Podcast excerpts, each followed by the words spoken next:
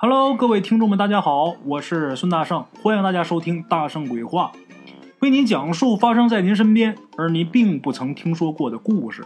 每天晚上，《大圣鬼话》与您不见不散。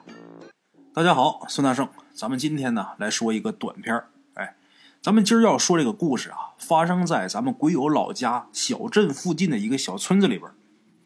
在这个小村子里边有这么一户人家，儿媳妇怀孕了。怀孕这个事儿，大伙儿都知道，十月怀胎，一朝分娩。怀孕都是十个月，或者是九个多月。可是这家人家儿媳妇怀孕十三个月，足足怀了十三个月，才生下一小子，生了一男孩儿。哎，这孩子啊也奇怪，一出生的时候不哭不笑，这接生婆啊。以为是个死婴，这孩子接生出来之后不哭不笑，这接生婆着急呀，就拍这个后背，拍脚背儿。一般说这孩子被羊水呛着了，或者怎么样啊，呛昏过去了，或者如何，这孩子生下来是不哭不闹的，拍拍后背，把呛住的羊水给拍出来，他不就叫了？可是不管这接生婆怎么拍这孩子啊，这孩子还是不哭不笑的。可是啊，这接生婆一着急，这一使劲一使大，这孩子是没哭没笑，但是把眼睛给睁开了。这孩子的眼睛一睁开，把这接生婆给吓一跳。怎么的呢？这孩子目露双瞳，什么意思？什么叫双瞳？给大伙解释一下啊。咱们这个眼睛都是一个眼珠上面一个瞳孔。这孩子一个眼珠上面俩瞳孔，哎，双瞳。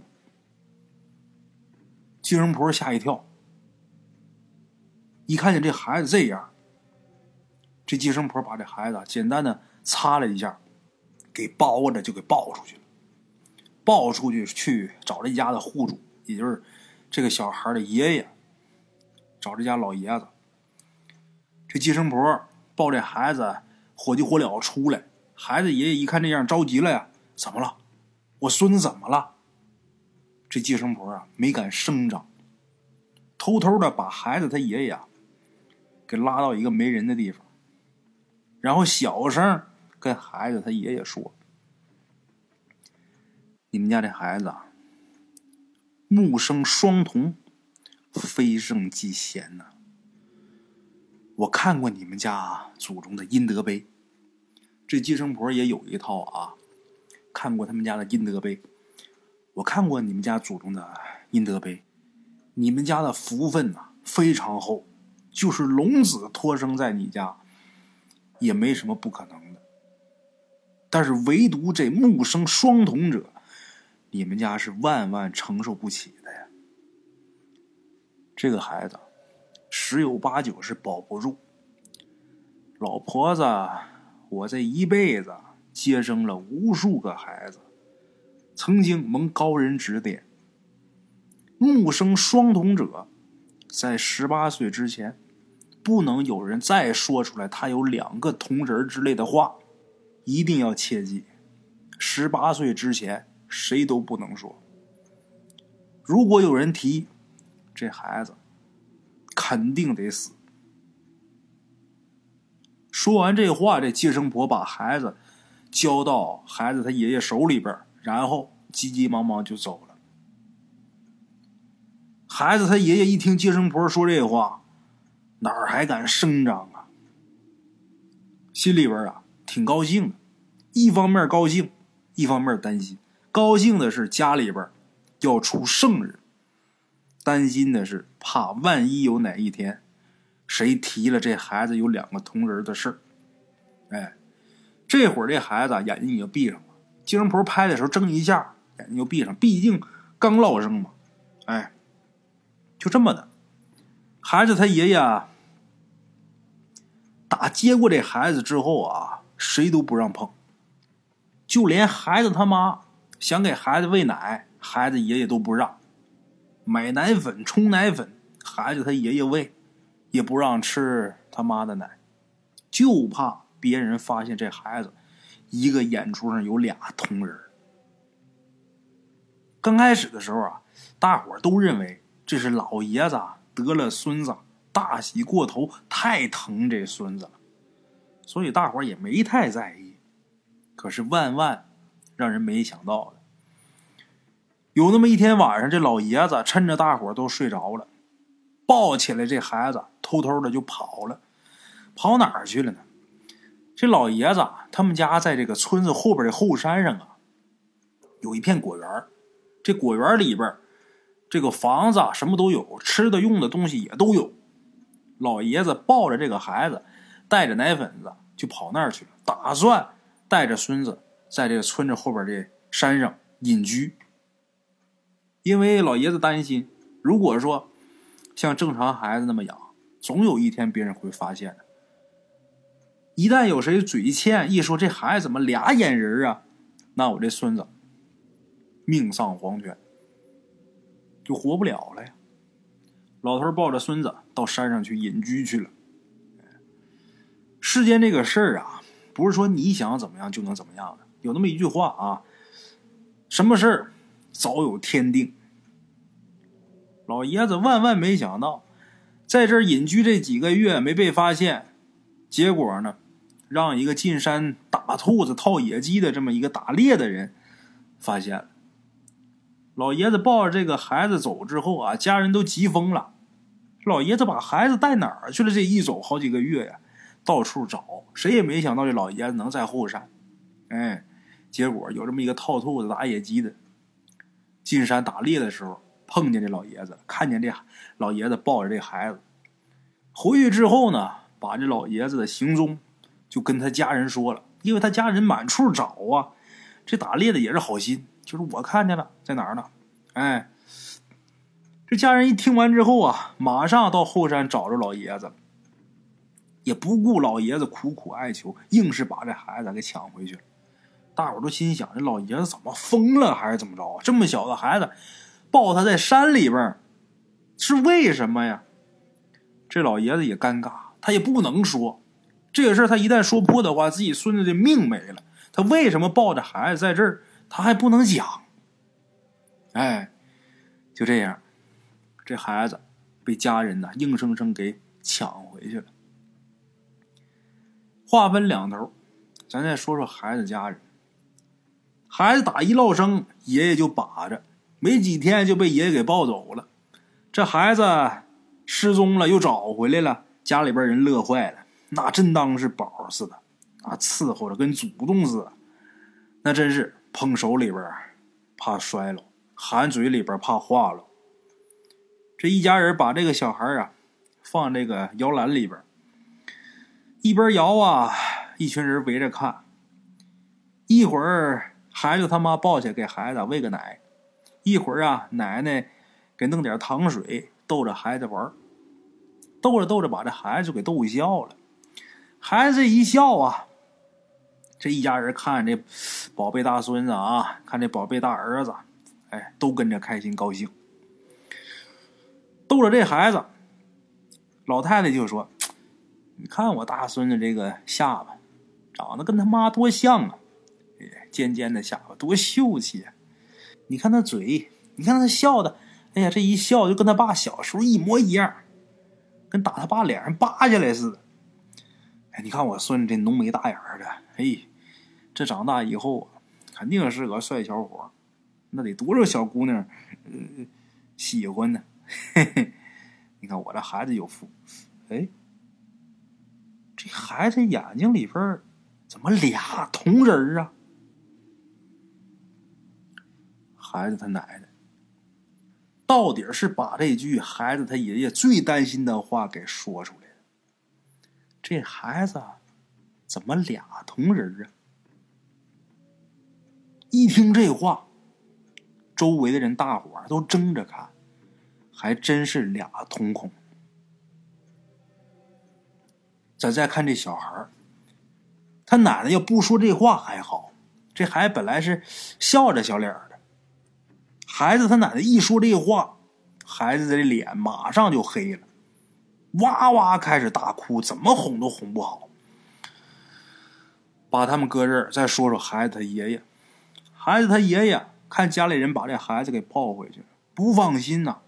但是呢，因为抢孩子的时候跟家里人呢闹了很大的矛盾，差点儿子都削他了。所以呢，回家之后他也没直接进屋里边，在家门外蹲着，心里边就念叨着：千万别看我孙子的眼睛啊，孙子，千万可别睁眼睛啊！老爷子在门外蹲着。一直听见孩子他奶奶说：“这孩子怎么俩同人？”之后这孩子大哭不止。这老爷子才什么都顾不了，冲进去把孩子他奶奶一顿大嘴巴子，这给扇的呀！一边打一边嘴里边还说：“老不死的呀，谁让你看我孙子的眼睛的了？我把你这个烂嘴给你打歪了！”这边打，咱说那好几十岁的人了。哪儿经得起老爷子这么扇呢？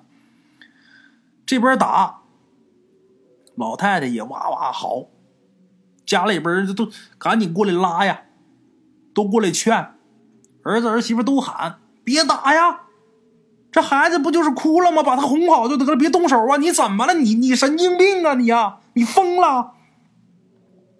都过来拽。老爷子一看事已至此。打也没有什么意义了，大伙也都过来拉，老爷子才算是罢手。过去一把把这孩子抱起来，再也不撒手了。谁说什么都不撒手了，谁再碰这孩子，我跟他玩命。也奇怪，这老爷子把这孩子揽到怀里之后啊，这孩子一进他爷爷怀里边，还真就不哭了。大伙以为这是哄好了呗。哎呀，这孩子是喜欢他爷爷啊！这老爷子也是真疼这孙子，可能是跟他爷爷这几个月待惯了。你看爷爷一抱不哭了，哎，老爷子抱着这孩子，孩子他爸妈哄老太太，那老太太让老爷子打的直哭啊。老爷子这一抱，就抱了几个小时。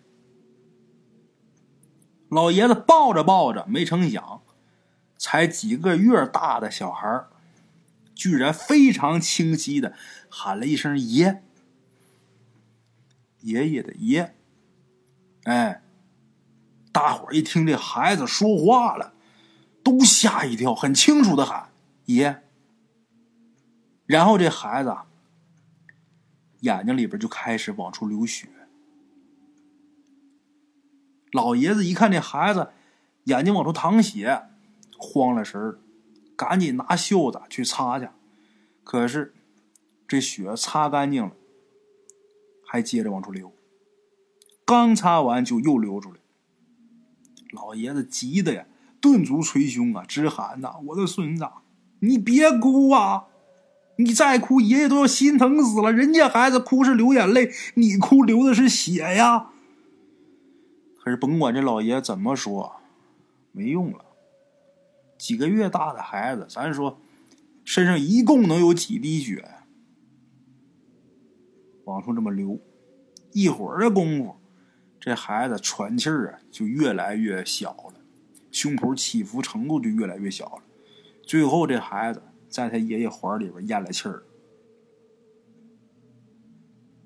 这一家人呢，也不知道怎么的，这孩子就死了。一直到这个孩子咽气儿。老爷子才把这事儿说出来，因为孩子这会儿已然死了呀。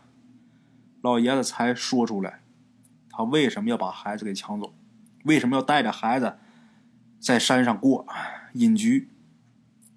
等把这事儿说完之后，这一家子人呐，这个后悔呀。可是世界上哪有后悔药吃？全家是伤心至极。就在大伙儿。极其悲痛的时候，一个没注意，这老爷子抱着他孙子这尸首，一头就撞死在他们家屋子中间这个柱子上面。老爷子跟他孙子去了，一老一小，死了俩，同一天。哎，感情万事真的都是天已注定啊！这件事儿。很快在村子里边传开了。接生婆也知道信儿了，这接生婆知道信儿之后来了，跟这个孩子他爸妈说，就说你们家这孩子我接生的，这件事也是我告诉你们家老爷子的。孩子呢没保住，这我想到了，但是老爷子随着孩子去了，这我没想到。你们家老爷子也只有他有那份厚德，能让圣人管他叫一声爷爷，了不起。后来呀，这孩子他奶奶呀也上吊了，过了几个月之后也上吊，因为内心自责，因为自己多了一句嘴，自己大孙子死了，把自己老伴儿也给害死了。老太太自责，其实这个事儿也怪不了老太太。谁看这事儿，谁不觉得奇怪？他也没听过大圣鬼话，他也不知道怎么回事谁看见谁能不说不言语？其实，在这个世界上啊，有没有这种事发生的？据咱们中国的历史资料、古籍记载，的确有这种人，一目双瞳，就是一只眼睛上俩瞳孔，这叫双瞳。也叫重瞳，哎，重复的重啊，重瞳。史料记载，在古时候有过重瞳这种情况的人有八个。咱们来说说啊，都有谁啊？仓颉，仓圣人。仓颉大伙都应该知道，仓颉造字，造字的圣人。哎，还有谁呢？舜，尧舜禹的那个舜。哎，仓颉舜。都是重瞳，一目双瞳。还有谁呢？重耳，晋文公重耳，项羽，哎，也是一目双瞳。还有吕光，晋朝时期十六国中后梁的建立者吕光。还有高阳，北齐的开国皇帝。还有隋炀帝杨广身边一员猛将于居罗。包括五代十国时期南唐国君李煜，都是一目双瞳，都是重瞳者，也叫重瞳子。据说这木生双瞳者呀，个个都是人中龙凤，人中圣贤。传说这木生双瞳者能日观百里，夜观鬼神。当然啊，这都是传说。这种情况呢，从这个相术上来看，这是帝王之相。的确，这个古代记载的这八个人啊，都是木生双瞳，也的确，这个其人自有意象啊。但是从咱们这个现代医学角度来分析这个事儿啊，一个眼珠上俩瞳仁这可能是一种眼睛上的疾病。哎，从医学角度。肯定是这么分析、这么解释的，但是从相学上来说，这的确就是帝王将相的面相。像这个仓颉呀，这个古书上记载，这仓颉有四只眼睛。其实他不是说啊，呃，一边有俩眼睛，他就是说这一个眼珠上生俩眼仁，所以看着像四只眼睛。包括项羽，古书上也是这样记载的，面生四目。哎，好了啊，各位老铁们，咱们今天关于重瞳、双瞳这故事啊，就给大伙说到这儿了。明天同一时间，大圣鬼话，不见不散啊！路边的茶楼，人影错落，用声音细说神鬼妖狐，用音频启迪人生。欢迎收听《大圣鬼话》。Hello，大家好，我是主播孙宇。吃完饭，然后就回到自己的课室上啊。喜马拉雅、百度搜索“大圣鬼话”，跟孙宇、孙大圣一起探索另一个世界。那天山女子独守空城，感谢鬼友们，感谢鬼友们，感谢鬼友们一路陪伴。大圣鬼话，见字如面。欲知后事如何？且听我下回分说。